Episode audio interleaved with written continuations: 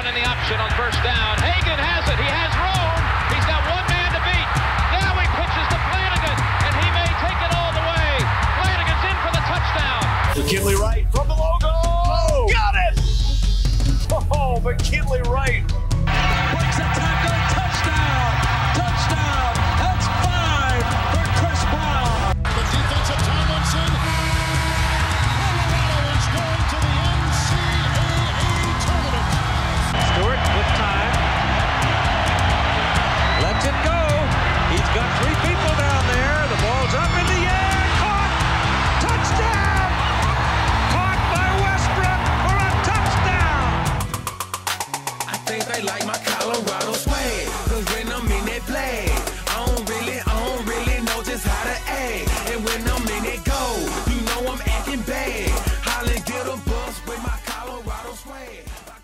Welcome into the DNVR Buffs podcast presented by Drift Car Sharing.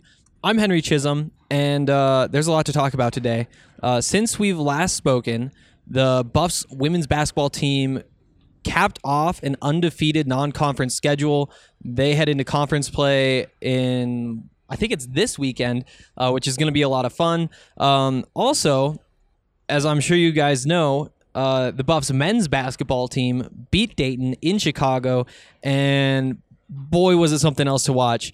We're going to dig deep into that game. I also want to talk a little about, a bit about some football stuff. I was out at uh, the 6 0 Academy, Matt McChesney's gym where he trains all sorts of uh, football players from the NFL all the way down to uh, actually Brandon Spano's son Dimitri uh, works out there with Phil Lindsay and you know everybody in between their talent levels. Um, and while I was out there, I had a chance to talk with uh, a, re- a bunch of different people. Um, it was Matt's brunch that he was throwing in honor of all of his high school players who he trains who had signed letters of intent uh, this week to go play college football. Uh, some interesting stuff there. Carson Lee, the center who's coming to Colorado out of Cherry Creek, was there. Had a chance to sit down with him for a couple minutes, um, along with Chase Howell from 247 Sports. Uh, had like 45 minutes alone with Matt. He had a lot of thoughts. Uh, had a chance to talk with some of the other guys. You know, commits to Michigan, Notre Dame, LSU, some of the very top high school players in the state um, about why they decided not to go to college in Colorado. And they had some interesting stuff to say. Um, and I want to dig into some of that too, because that's kind of the hot topic now. Why can't Colorado colleges sign Colorado football players at the top level? And, uh, they got into some specifics. So we're going to get into that too. Uh, that's kind of the plan for today. This is going to be a weird show probably because I'm actually at Denver International Airport getting ready to fly back home for Christmas. My flight board's in like 40 minutes, and so I'm going to chat here until I have to go do that and then probably finish the podcast off once I get home later tonight. Or maybe we'll have like the first short podcast in a long time. But I doubt it though, because there is a lot to talk about with this basketball team. And that is where we're going to lead off after I tell you about drift car sharing. So, if you're like me and you're going home for the holidays, then you should definitely be checking out drift car sharing. The way it works is you park your car at their lot outside Denver International Airport. It's like a five minute shuttle ride away and you leave your car there you park for free they try to rent it out. If they can rent it out then they split the profits with you. It's an incredible deal. Go to drivedrift.com for more information. Uh, definitely check them out. Okay. So unless you guys are living under a rock you know all about what happened saturday night when colorado played dayton in chicago. It was incredible. Um, I don't even know where to start talking about it. And I probably should have planned ahead. Um, let's lead into it with kind of like my thoughts heading into the game, which I talked about on the podcast, where I said that I'm a lot higher on this Buffs basketball team than a lot of other people are.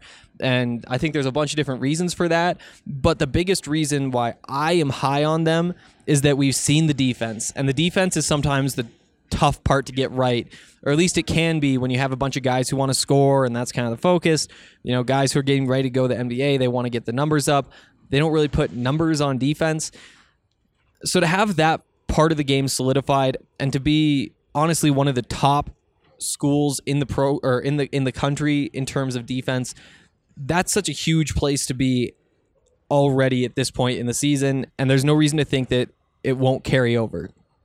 We saw the defense again Saturday night, but the difference was we saw a better performance from the offense. And again, it wasn't perfect, and I think that that's probably what's most promising at this point. You know, the the the key detail here, what we've been watching all season, uh, Colorado only had 10 turnovers in that game Saturday night. That's a big change. That puts your team in a much better situation. Uh, they're averaging just under 16 turnovers per game, the worst in the Pac 12. Uh, they were heading into this weekend. So to see them take a step forward there against a good defensive team, that's progress. That's that's significant progress, and that's something to be excited about. Um, you know, that's that's kind of the tangible takeaway you have here. The biggest thing that happened in that game, though, was all like just the emotions to see all these storylines play out, to see the Buffs come out on top in all of them. Uh, you know, point guard McKinley Wright, he was committed to Dayton, and right before it was time for him to actually sign, he decommitted, committed to Colorado, and that kind of set the stage for this matchup. You know, there's also the history in the NIT last year, all sorts of that kind of stuff. Um, McKinley said, I need to win this game. I- I'm not going to lose this game because of that history that he has personally with Dayton. And a lot of the rest of the team responded too. And I mentioned this talking to Evan Battey, talking to uh, D'Shawn Schwartz, that they basically said, "Yeah, we're we're hyped too because McKinley is. We want to have this for him. We are playing this game for him." Um, things got even more heated from there. You know, when he was saying, "I need to win this game. I want to win this game," all this kind of stuff. Um, Dayton fans went in on him on social media, uh, in in person, uh, saying, "You know, we're happy we don't have him. We don't want that personality anyway. Uh, you guys can have him. We're we're just fine without McKinley Wright." Dayton fans got pretty heated, and I was surprised by that. Um, you know, I had never seen a, a McKinley Wright angry game, like like a game where he came into it heated, passionate, like like when he was on a different level. I've heard that he has that in him, but to actually see it is different. And boy, did he respond. Uh, this was the game of his season. This was one of the big moments of his career. Uh, he he had a moment Saturday night, and it's going to be something that I think turns into a, a momentum shift for this whole program. I think that this really was a chance to turn the corner. Again, here's here's what happened. He went 10 of 22. He took twice as many shots as anybody else on the team. Put up 29 points, um, 10 rebounds he was all over the place. He did what he's supposed to do when when Dayton fans are booing him every time he touches the ball. It was something else to watch. He was just in control. He took over, and then when the game ends, uh, he climbs up into the front row of the stands on the courtside seats, right in front of the Dayton section, and starts popping the the Buffaloes name on his jersey, just right in all their faces. They're booing, they're screaming. It was something else. I, I think that I was a, that was a big moment. I think that that's a turning point for this team going forward. You know, they, they need that energy night in and night out. They can't afford to not play like that. That's if, if you're going to be a defensive basketball team, you have to have that attitude behind it. You can't just be good at defense. You need to want to beat down whoever you're going up against. You need that type of anger, emotion. They have it in them. It's just can they bring that out when they aren't playing Dayton? Because throughout this whole season, it seems like, you know, outside of the Kansas game, and even at points in the Kansas game, Colorado's really just played to the level of competition. You know, whether they're playing Northern Iowa, uh, whether they're playing a, a 13th ranked Dayton squad.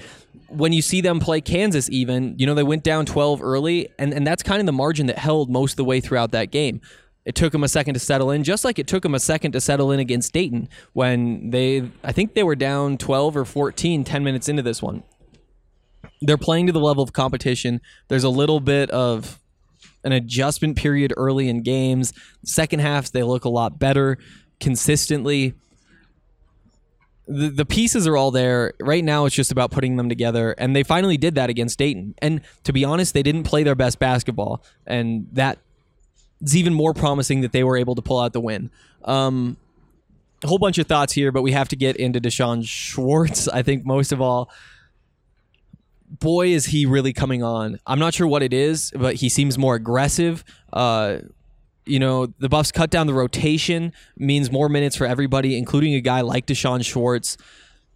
And he's responding. He's he's finding a role. And I think that maybe more than anything, that's what we're learning about this team is that even though you do have McKinley Wright, preseason Pac-12 Player of the Year, all that kind of stuff, Tyler Bey, who Tyler Bey is an NBA basketball player right now, but he's playing in Boulder when you have guys like that on the team, it's easy to defer to them to give them the ball more than you probably should. As we've cut the rotation, I think that that was kind of a sign. I mean, for the for the guys who kind of got cut out of the rotation, obviously that isn't a, a sign of confidence from the coaching staff. But for the guys who are still in the rotation, the guys who are who are picking up extra minutes because that that's obvious obviously something that they're going to take as wow, I'm I'm doing something right. I'm a key part of this team. I need to keep doing what I'm doing. That that sort of confidence can go a long way, particularly in basketball, and especially when you have two guys who are kind of known as the leaders. And Evan Battey right in there too. I always feel like I'm I'm leaving him out of those conversations, but he is just, you know, pro- honestly probably the MVP of the season so far, just because of how consistently he's played, what he's provided uh, on the court in terms of production, um, offensively, defensively, and kind of as a leader as well. But in terms of talent, Evan is not the same as McKinley Wright or Tyler Bey. That's why those two have kind of maybe not even by their own doing, taken over a little bit too significant of roles in this offense. Uh, now that we're seeing D'Shawn Schwartz step up, and we've seen this go on for a few games where he's knocking down his threes, he's shooting confidently, he's he's willing to you know pump fake step inside take another shot you don't necessarily need him creating off the off the dribble or anything like that but you do need him confidently doing what he's brought in there to do and that isn't just to be a little sideshow. It's to be a very real part of this offense, and he's fitting into that niche now, and it's it's great to see. You know, he he said after that last game, uh, I can't remember who asked him, but he said as soon as I saw one go in, I I I feel like the basket gets a lot bigger, and that's huge. And uh, I, I I'm really excited to get into Boulder and actually have a chance to talk with him about that. Like, why is that? For for somebody like me who doesn't play basketball, has never played basketball competitively. I stopped in like fourth grade. I was I was pretty good, but uh, it, that that thought that you you see one shot go in and all of a sudden you think that the rest of them are going in and they do go in. Is that just confidence? Does that really change things that much, or is it something else. Like you lock in the stroke. I mean, I, I don't know. I want to dig into that with him, but you know that's what he said Thursday night after they played Prairie View A and M, and you know it's what we saw. You know he he took that one little, he caught caught the ball in the corner, pump fake, defender goes by him, steps in, he's a foot inside the three point line, not a super efficient shot, and just drains it. You know that from that point on, he says that he's just going to be hot and then he was. I think he finished that night three of five from three. I believe he made his last three attempts from three. Um, and then he carried that into the game against Dayton Saturday night. And against Dayton, you know, I, I was I was there. I was sitting with uh, Chase Howell and Jake Shapiro. We were watching the game at Blake Street Tavern, the spot to be watching Buffs basketball games if you aren't going to them. Um, Josh Scott was back there. Uh, it was it was a good time. Everybody was going crazy, especially at the end. But as soon as D'Shawn made that first three, you know, I looked at Chase and was like, "Hey, it's like he said, sees one go in, he's he's in." Like you know, and and that's what happened. He was hot all night. Um, five of seven from three. That's huge. That's exactly what the Buffs have been missing, and to see him provide it another guy who, along with you know Shane Gatling's had a night.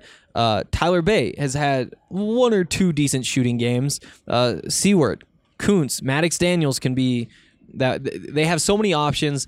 And I've said this before, so I don't want to linger on it, but you just need to get one or two of those guys going every night, and you're good. And it has to, it'll switch up your rotation. It changes how you play based on which of those guys you're trusting to throw in the corner and knock down the shot every single time. But just knowing that you have guys who can do that is so important. And right now, it looks like D'Shawn Schwartz is a guy who can do that and do that consistently, or at least carry a hot streak throughout multiple games instead of just in one night.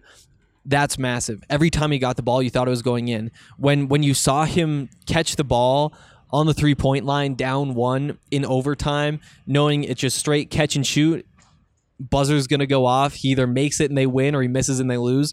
You're happy with that. You think that there's a great shot that he's actually going to convert, Buffs are going to win, and that's exactly what happened. There was no doubt. All night, I was looking at Chase and saying, you know, first one went in, like he's seen one go in, and all night he just keeps knocking him down, knocking him down. He's a guy who, if he can keep that consistency, not just throughout a game, not just throughout a, a three game stretch, but throughout a full season, could find himself with a shot at the NBA because he does have that size, that three and D potential that every NBA, NBA team is looking for. Um, we haven't talked about him as much as an NBA guy. You know, it's it's Tyler Bey looks like a, a lock to at least get a shot. McKinley Wright is going to be in a situation where he's going to be able to compete for a role in the NBA. A guy like D'Shawn Schwartz could find his way there. Um, because he has he has an NBA body. He has uh, the potential to have the three point shot to get him there. I'm not saying it's likely, but the way he's played the last couple games, and this is the reason I bring it up, is because I look at him and say, "Wow, that looks like an NBA player." Take that for what it's worth. You know, it, it reminds me of uh, we were up at the Avs game a couple weeks ago. I was I was sitting with Ryan Koenigsberg, and we were he saw some picture of. Uh, Oh, it, it, was just some somebody in a in a buff shirt with uh, Mel and a couple of the other coaches. And Ryan said, "Wow, who is that?" He has an NFL head, and it was Jason Harris, who I really do think and. I here I, I really do think Jason Harris is coming to Colorado. That's what I'm gonna say. But um I, I said, yeah, he really does have an NFL head. Look at him like you can tell that he could be a guy who goes the NFL just based off of the size, based off his body. He looks like he should. Will he ever develop the the tools that he needs to make that happen? Who knows? But again, we don't need to linger on Jason Harris, but if if he does sign, uh, he would become the number one recruit in the Buffs 2020 class. Just bumping them up the rankings so far. Andre Simone has been so hyped. Uh, every time we do a draft podcast, he's been so excited about this recruiting class, and ob- obviously for good reason. This is the best recruiting class that Colorado's had in at least 10 years. They have talent at so many different positions and positions of need. Guys who you can see jumping in, like I guess maybe Ashaad Clayton, they're kind of like star of the class. Maybe not a need, but definitely somebody who can come in and make massive contributions just because he plays a position that can be a game changer in Pac 12 football. Um, ESPN has the Buffs uh, as the best 2020 recruiting class in the Pac 12 South. So much cool stuff, so much hype. Uh, that was a weird tangent, but jumping back to D'Shawn Schwartz, you look at him and he kind of has like an NBA head in the same way that Jason Harris has that NFL head. Uh, D'Shawn is playing so well. It's so much fun to watch. Um, and and they need him. They need him as in, that one of those starters. The way that the pieces of this team fit together, having a guy like D'Shawn Schwartz fill that role is so much more important than on most other teams because your your two main players, the two guys who you're looking to to be your leaders to make sure that you actually do make the NCAA tournament appearance, to make sure that you do actually win a game once you make the NCAA tournament. They aren't guys who do it all by themselves. It's it's not a guy who's just going to be totally dominant. You give him the ball and let him do his thing, and then you all run back and play defense together. McKinley Wright's a point guard. Sure, he might be kind of a score first point guard when he has his like head down. He's driving to the basket. He's one of the best in the country at that. But also, he wants to kick the ball out. Tyler Bey isn't a, a creator off the dribble. You don't want him in too many post up situations. You want to feed him the ball when he's cutting, you know, have him move toward the basket without the ball as much as possible. They aren't guys who are just going to do it all themselves. They're really good pieces of an offensive system. They can be the most important pieces of an offensive system. But when you don't have guys who are just going to be ball dominant, putting up 30 or trying for 30 every night, and that's how you're getting carried to uh, an NCAA tournament berth, a Sweet 16, whatever it may end up being, you you have to fill out the rest of the spots on that lineup. So you, so you know you have the one, you have the four, and McKinley Wright and Tyler Bey. At the five, you have Evan Battey, who's really good at what he does. You know, he's big. the The touch around the rim is incredible for how big he is. He doesn't get pushed around. Uh, defensively, he provides even more than I expected. Honestly, coming in the season, because I didn't realize how athletic he is in combination with that size. Because not all of Evan Battey's weight looks like good weight. So to see him get up and jump, to have that touch around the rim, all these different things, he fits that five role really well as your anchor in the post. Then you have D'Shawn Schwartz at the three. And if he can keep doing what he's been doing, then there's no reason the Buffs can't make a run at the Sweet 16, the Elite Eight. They have that kind of talent. They're they're building off an offensive system, which I think is so much more valuable than having one or two guys who are doing all your scoring, who are t- getting into the bucket off a dribble every single possession. Just need to keep building that offensive system and who knows maybe maybe there is a, a, flaw in it. Maybe this system just won't work and that's the problem we've been seeing. But it's it's tough to write off what this coaching staff is doing at least in my mind until we see the players actually execute what they're supposed to be doing first. You know now that we've we've seen them win when they have a couple guys who can shoot threes which is an important part of basketball. It doesn't matter what your system is if you can't make a three pointer you're not going to win a game. And so blaming that on the coaches just isn't it doesn't make sense to me. Um, now that we've seen them kind of fill out the system, feel out what their roles are with McKinley Wright, with Evan Battey, with Tyler Bey, and now D'Shawn Schwartz looking like he fits into that three spot really well as a guy who can, you know, cut. He's he has the size to be an effective cutter, the athleticism, the finishing ability. Um, but then also you can put him in a corner and expect him to knock down threes that's what you're looking for in a three. I think when you have this combination of players that Colorado has. Now the question is, who is your two? Um, and there's a lot that goes into that. You know, Eli Parquet has been the starting shooting guard for the last couple games, uh, taking over for uh, Daylen Kountz. Mixed results there. Um, he only played five minutes against Dayton. I actually don't think I've heard why that is, but it's it's a problem. It's a problem. That two spot is definitely a problem. And if you can find a guy who can just knock down some shots, then you'll be fine. Uh, Shane Gatling took a lot of Eli Parquet's minutes against Dayton, and I think that he's probably my favorite at this point to take the the starting two job. In part because he hasn't filled the role that the Buffs have tried to get him to fill as well as I think a lot of us had hoped um, or at least I'd hoped. Shane Gatling has kind of been that backup ball handler, and now it seems like Colorado just doesn't have one. Forcing Shane to play that role isn't working all that well. I don't know what you do. Uh, whether you try to let Barthelemy play, burn his red shirt, because he is next up behind McKinley Wright, and he will be playing next year. He'll be their backup point guard. Um, right now it looks like you know the, the game went to overtime 45 minutes. Mckinley wright played 42 of those minutes. That just might be the recipe for beating good teams. You ride mckinley pretty much the entire game. And that'd be frustrating because you don't want to just burn him out but he's your best option. And so far it doesn't seem like there's anybody who can fill in. Since you know that shane shouldn't be held out just to be the off the bench ball handler behind mckinley wright I think you just throw him in at that two spot, let him play. Uh, the shortened rotation, means that I'm not so worried about who's coming off the bench because they they played they played nine guys Saturday night. Eli Parquet only played five minutes. Maddox Daniels only played three minutes. Really, that's a seven man rotation, which is crazy, and I don't think it's sustainable. You know, luckily they play Iona. They in, even in Pac-12 play, they'll have teams where they can go a little bit deeper and get away with it. But when your rotation, let's just call it an eight man rotation, that means you're having at least two starters in at any point in the game. You don't have to worry too much about saving Shane to be the burst off the bench because the bench unit isn't even like a bench unit, it's just a rotation. Um, bench players playing with starting players. That's how I see it, at least.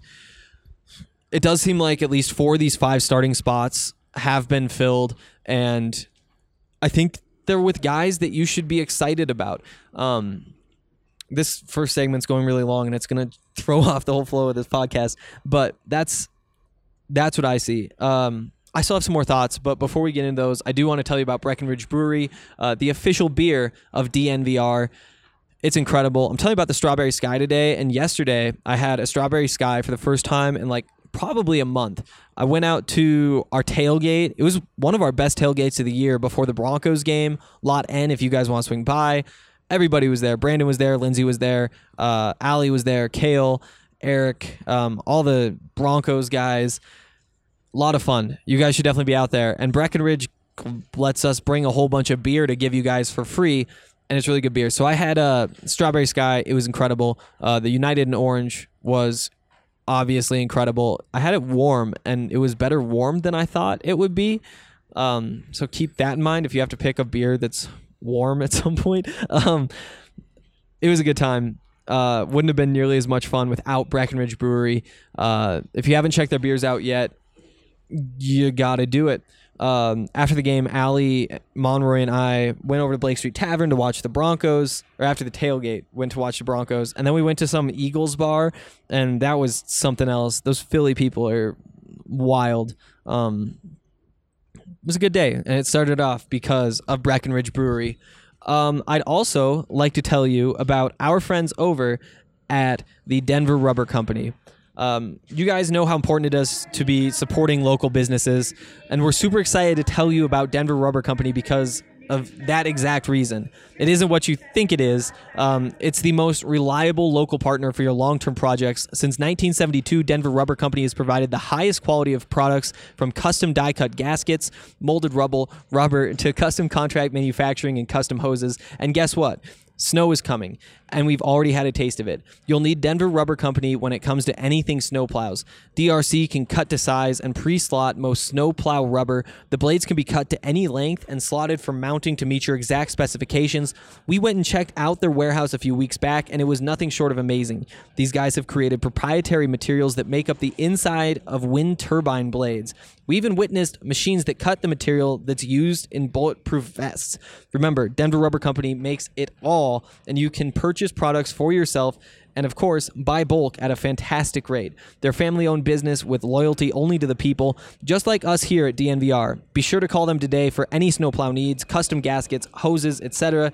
at 1 800 259 0010, or you can visit them at drcfirst.com slash DNVR.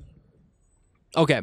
Um, we talked a lot about the positives coming away from this Buffs basketball game. Just to recap the win over Dayton and kind of the what I think I learned, it's that De- uh, D'Shawn Schwartz is really good, and I think he's starting to realize he's good and playing like he's that good. He's an important piece of this offense.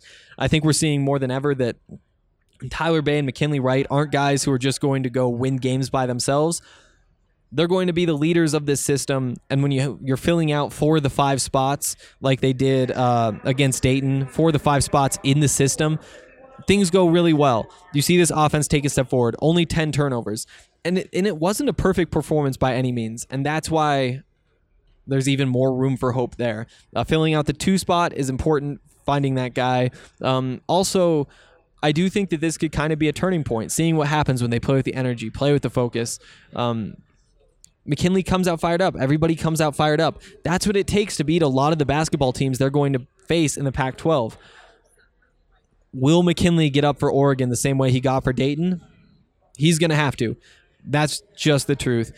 Um, there was one big problem though, and I think that it's important to identify even though so many great things happen in this basketball game. Um, and and that was the free throw shooting at the end of the game. Um, McKinley Wright missed a big free throw, pretty much could have ended the game. Um, same thing with Evan Battey. Uh, that's a problem. Those are those should have been uh, situations where they could just end the game, but they couldn't pull it out. Both of them went one for two, and allowed Dayton to push that game into overtime. If we're really bought into this offensive identity or this team identity where it's defense first, they're fighting with opponents. They're gritty. They're grinding it out. They're winning these close games because that's what good defensive teams do. They force close games and they execute well down the stretch to win those close games. That's the thought process behind defense. It isn't just we're going to defend well, it's we have the offense to pull out the win at the very end and they didn't execute the way they have to down the stretch to pull out a win like that. Um, McKinley needs to make that free throw. Evan needs to make that free throw.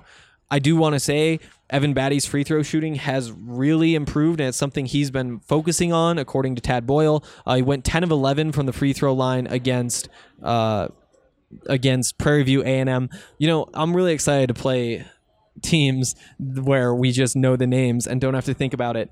Um, I didn't even realize Prairie View A&M's like Texas until yesterday when Chase told me. It didn't even cross my mind to like think about it. And even Chase said like I didn't even think about it either until I saw everybody on the roster was from Texas. Um, point is, Evan Battey, 10 of 11 against Prairie View A&M. Um, against Colorado, he was 5 of 6. That was his only missed free throw. That's really good, especially for a center. Um, you know, it's it's disappointing that's where the miss came. And it's in a spot where even though he has been shooting free throws so well, you you still just have to make that shot. Um, that's what this team is, and it's so obvious that that's what this team is supposed to be to make a run. And the Buffs are in a great spot. You know, I I still haven't learned all these different places you guys go to see the like tournament predictions, who gets in, all that kind of stuff. Um, that's going to be part of my Christmas break project is just reading through all that kind of stuff and getting better at like all of like the the net rankings and all that kind of stuff.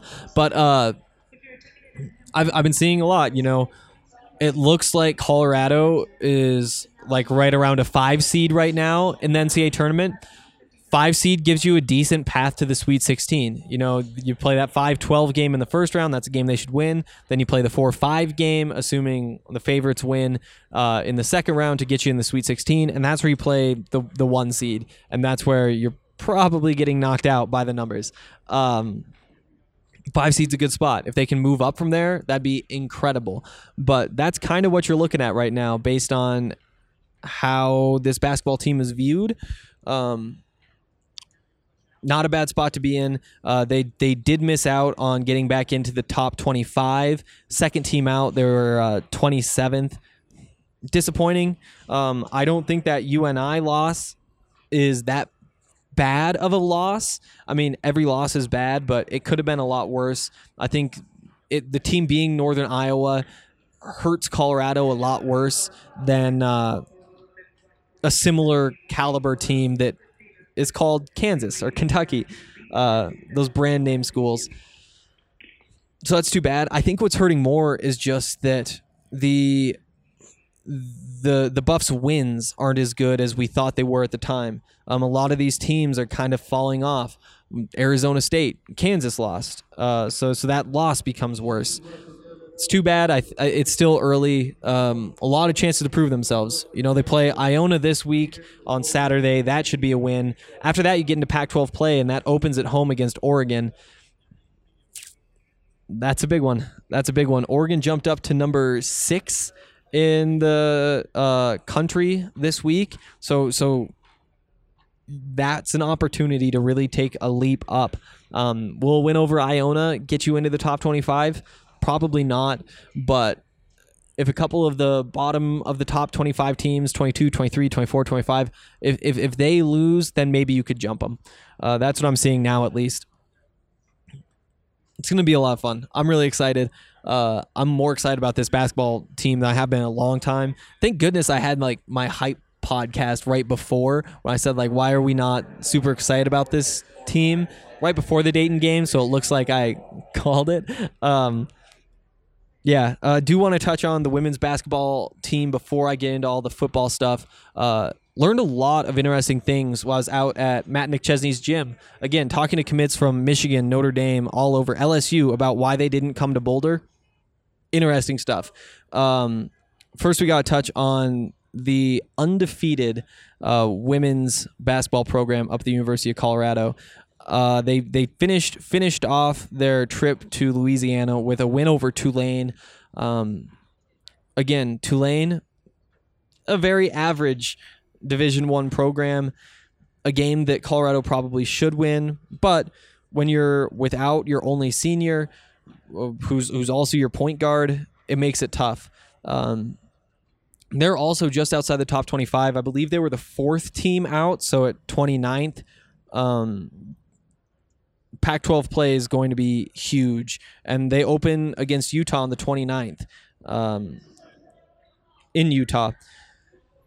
So we'll see. We'll see how it goes. Um, because after Utah, they play Sabrina Ionescu and Oregon in Eugene. Then they play number three Oregon State uh, two days later in Corvallis. Um, one loss combined.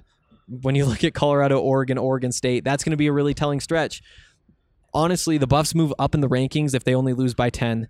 The, honestly, maybe even if they lose by 15, that's enough to move up in the rankings. That's how good Oregon, Oregon State are. And there are a lot of those teams in the Pac 12. So while it's great that they were able to do what they did in non conference play, go 11 and 0, Pac 12 basketball is a different animal. Um, I'm I'm hopeful. I think I think that all of the problems you'd expect to see from a young basketball team, and I mentioned this on Friday, they've kind of gotten past those. You know, the turnovers aren't all that bad. They they had, you know, the turnovers aren't bad. The the young players are really stepping up and leading this team. It doesn't look like Pac-12 basketball is too big for them, um, or being a Pac-12 team, I guess. But they're also not blowing games to inferior opponents, and they really aren't playing down to their opponents either, um, like the men's team is. You know, they're consistently beating the teams that they should beat by 10 to 15 points, by 10 to 15 points. Their average margin of victory at this point, I think, is still right around 13 points, um, and they're 11 and 0. So they've they've passed all the tests. They don't look like they're as much of a roller coaster as most young teams are here comes the big stuff though when they play Oregon, play Oregon State. Um, I'm going to take a quick break to let you guys hear from Ryan Koenigsberg about Blake Street Tavern. Again, Blake Street Tavern, my favorite bar in Denver. Uh, I have been there way too much recently. I think I went like three days in a row. So many cool people too. You know, run to Zach Bye from 104.3. Um, met Les Shapiro finally. I've been listening to him for forever. Um, we don't need to list them all. I was I was actually down there while Zach Bye and uh, Mike Pritchard were hosting their show on 104.3 and uh, I was gonna wait it out because Pritch said that he wanted to come on this show at some point, and now we're in the off season. It would be awesome to have him come talk Buffs. Obviously, a top three receiver in Buffs history.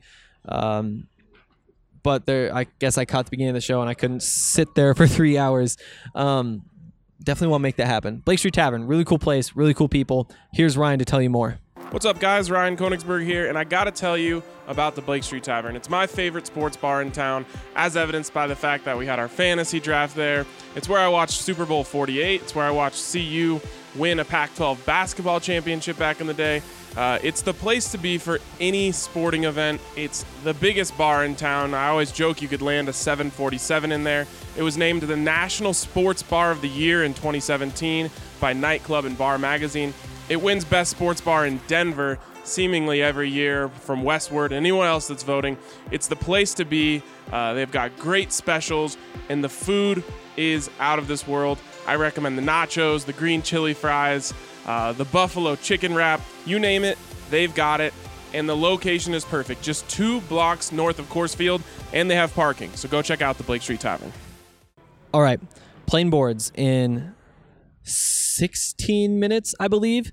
Uh, so we're gonna have to hurry through this. Luckily, I'm in the very last boarding class because I don't fly business or anything like that. I bet that's not a surprise.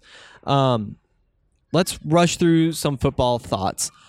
Um, again, like I said, Saturday I was out in Centennial at Matt McChesney's gym. Such a cool place. All the Broncos, almost all. There's almost let's just say almost all the Broncos linemen trade out there uh, every Tuesday or Thursday or something like that, whatever their off day is. Um, he's like working them on the board. He's working all of them like physically, uh, really focusing on developing players. If, if you have, if, if you're like a high school football player, junior high football player, or even a college football player, um, or you, you have like a son who is or something like that, think about getting signed up there because the track record he has developing football players is just incredible. Um, you know, you, you have the NFL guys who vouch for him, a bunch of NFL guys who come out there. You know, Matt's been working with Phillip Lindsay for 10 years now, and Phil's like on the board breaking down football with Dimitri Spano, uh, Brandon's seventh grade son. I don't know. It's a, it's a pretty cool thing to see all these different people work together. Um, but this week was the early signing period, and a bunch of Matt's guys were signing all over the place. Um, we know Carson Lee the best. Uh, you guys have probably seen him on Twitter out there recruiting other buffs. Uh, we had a lot of fun talking to him about that. You know, I, I asked him if you could take credit for anybody signing. Like, who who did you recruit? Uh, he said Brendon Lewis, the quarterback out of Texas, was him. He thinks that he had the biggest impact on him. Um, who else did he say? Oh, uh, Jake Wray from from Georgia, Marietta, Georgia, the big tackle. That's another pretty big get. And uh, another offensive line. Who's the other one? I'll, I'll think of who he said. But we had a bunch of fun talking about that kind of stuff. Um, he's really excited to come to Boulder. He starts classes there in like two weeks. He's going to be working all spring. Uh, I honestly think that there's a decent chance that he's going to get a chance to play early on. You know, I asked him if that 333 pound weight from when he went to the opening regional was legit. Was he actually 333 pounds at the end of his high school or his junior year of high school? He said he was. And he peaked at 338. And then he realized that he's cutting it down, or that he has to cut it down. Uh, now he said he's like right around 312, and he feels good. He thinks that that's going to be his go to. Um, so size is not a problem, even though he's going to be a true freshman. Uh, had a lot of fun talking to him, talking to his parents. Um, but I think the most interesting thing that happened was uh, I, I had a chance to ask a bunch of these top Colorado high school football prospects why they went to Michigan or Notre Dame or those places instead of coming to Boulder.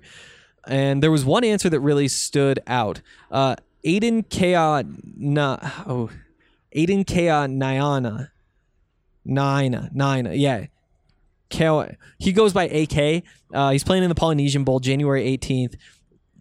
Obviously, big time recruit, defensive lineman who signed with uh, Notre Dame. And it's kind of because Colorado botched his recruiting. Um, it was the last staff. Aiden said that he was, you know, interested, went up there for an unofficial visit, and they didn't even know who he was. Nobody even recognized him. And remember, this is a guy who signed to play defensive line at Notre Dame. Nobody in Boulder under uh, that last coaching staff had any idea. Like he was saying he had to go like check in and they're like, "Who are you?" And he's like, "I'm I'm Aiden." And they're like, "Who?" And like, "I'm Aiden." And uh, then he had to go. They're like, "Okay, well, we'll see if we have a name tag for you here." And the whole time, it just felt like nobody was all that interested. Uh, big miss, uh, frustrating miss, and you could you could like see the pain in Carson's eyes while while he was hearing Aiden talk about this because the two of them are like best friends and they have been friends for forever. Obviously, working together at McChesney's gym, uh, going up against each other in uh, high school football in Colorado. And I asked Carson like, "What's it like knowing that?" Colorado had a shot to land your best friend, and you guys could have played college football together for five years, but Colorado's coaching staff just botched their recruitment and he was he was upset. He was like, I mean, I don't know that Aiden would have actually come to play with me at Boulder, Um, there's a good chance he wouldn't have, but the fact that there wasn't even a shot is just disappointing. Um, he was frustrated. He says that, that stuff doesn't happen under this coaching staff, uh, which I totally believe. Um, that's disappointing. Um, when when you're talking about in-state recruiting, that's how you really screw it up. Is to not even know the guys who are playing football just right down the road. Uh, they also mentioned, you know, they don't have the history of winning. Again, these are guys who Colorado doesn't have the reputation that Michigan does or LSU does. That tight end who Coach O compared to uh, the next Gronkowski, I think he called him. Um, he's he just wasn't interested out of Grand Junction. Um, that needs to change, and it's just kind of sad to see that that's what was happening before, and that you know even even if they're recruited well, they don't see Colorado as a uh, as as good of a football opportunity as those other schools, which totally makes sense. It's got to come around. Um, again, just landing Aiden Keanaaina or uh, Chase Lopez. I mean, he's probably more uh, uh, more of a Colorado State type. I know Matt's really upset that Colorado State didn't offer him. Uh, he he wound up going to uh, South Dakota, um, which is he's he's gonna get a lot of playing time there. Uh, Reece Atteberry, he's six foot five, two eighty five. He's the third ranked center in the entire country, and he's going to Michigan. They lost out on him too. It hurts. It hurts. Uh, but it's just where we are. Again, finally getting a chance to meet Carson, meet Carson's family. So impressed. Uh, he wants to win, and that's that's the other theme. Something that he and McChesney really were bonding over was Carson could have gone. Carson could have gone and played at Michigan, but he chose to go to Boulder because he wants to turn the football program around. That's the attitude that he's bringing in. Um, and that's why he's been so influential on the recruiting trail, like hitting up all these guys. And he's he said that a lot of these guys, uh, some of the big name guys, aren't used to ha- having this bond with the other recruits. Um, I do want to say that he also said, on top of him bringing in uh, Jake Wray and uh, Brendon Lewis, he definitely claims those both as victories. He thinks that Keith Miller is the reason that Brenden Rice is coming to Boulder. Uh, just stuff to keep in mind. I love those storylines as much as any of the rest of this. Uh, that's kind of just some interesting stuff that we learned from them. Uh, should also say that McChesney is very high on the r- direction of Colorado football, and I might need to cut up some of the audio that I have because we we talked after he recorded his podcast. We talked for probably close to an hour and I have a lot of it taped. I'll see if the audio is any good because it was like for an interview for a story I'm writing, not for a podcast. But he's he's bought in. He likes the style of football that Colorado's trying to play. Uh, this grind it out. Um, he he did mention that all of a sudden when coaches from CU are calling him to ask about the guys he trains, they aren't asking who else is offering. They aren't saying like has has Michigan offered him? Has has USC offered him? That question's just gone now. Whereas under the last staff, that was the first thing they'd ask is who's offered him. And if he said, "Well, Colorado State's in on," they'd be like, "Eh, who's next?" So so so the difference with this coach or this coaching staff evaluating talent for itself instead of going off of the recruiting services, instead of going off of what the outside perspective of a player is, that's massive, and that's why um, Matt is very excited about the recruiting aspects. Also talking to Carson about why why he felt the bond with his coaching staff that he didn't with the others. And he said it was because other coaching staffs, whether it was Michigan or you know all these schools I keep naming, uh, they all just say, you know, we want you. We want you to come be a part of this. Whereas Mel says, we need you to be a part of this because here's what we're trying to do. Here's how you would change our offense. Here's what you would enable us to do. We need you to be here so we can do that. And feeling like you're a part of this program in a deeper way than just, you know, being one more cog who could be the next up at a spot. That's different. Um, I'm gonna wrap it up there because I gotta go catch my flight. Uh, thank goodness I ended this so I can edit it on the podcast and produce it so that I can get it posted.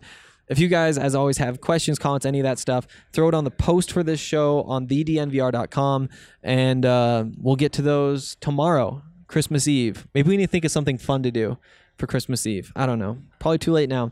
Uh, I'll talk to you guys tomorrow. Thanks as always for listening. Uh, see you then. They like my Colorado swag. Cause when I'm in that flag, I don't really, I don't really know just how to act. And when I'm in that gold, you know I'm acting bad. Holla get a bus with my Colorado swag. My Colorado swag, my Colorado swag. I think they like, I think they like my Colorado swag. My Colorado swag, my Colorado swag. Man, I swear, I think they like my Colorado swag. My Colorado swag is pushing 180. Speeding past competition, see you later, baby. baby. Colorado Army with soldiers like the Navy. And boat is where we stationed, patiently awaiting. When I hit the field, it's so hard to behave. I'm Colorado swagging as the crowd do the wave. Look into my eyes, I can tell that you afraid. Cause uh-huh. you know we finna hit ya. Hit ya, hit ya, hit ya. Hey, you on your own now. Why you watching the official? You just better hope you make it to the next whistle. And we ain't playing with you, can get it anytime. It started at the scrimmage, we gon' win it at the line. My Colorado swag in the middle of the ring. Throwing blows, knocking down team after team. They like my Colorado swag. Cause when I'm in that flag, I don't really, I don't really know just how to act. And when I'm in that gold, you know I'm acting bad. Holla, get a bus with my Colorado swag. My Colorado swag, my Colorado swag. I think they like, I think they like my Colorado swag. My Colorado swag, my Colorado swag. Man, I swear, I think they like my Colorado swag. Have you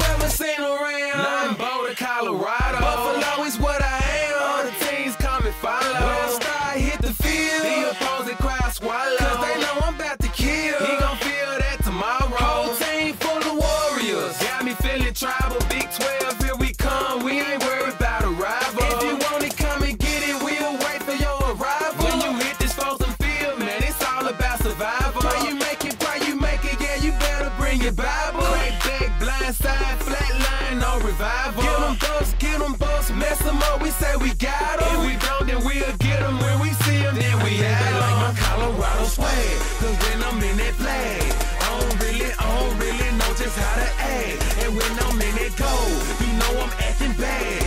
Holla, get a bus with my Colorado swag. My Colorado swag, my Colorado swag. I think they like, I think they like my Colorado swag. My Colorado swag, my Colorado swag. Like my Colorado swag. Cause when I'm in that flag, I don't really, I don't really know just how to act. And when I'm in that gold, you know I'm acting bad. Holla, get a bus with my Colorado swag. My Colorado swag, my Colorado swag. I think they like, I think they like my Colorado swag. My Colorado swag, my Colorado swag. Man, I swear, I think they like my Colorado swag.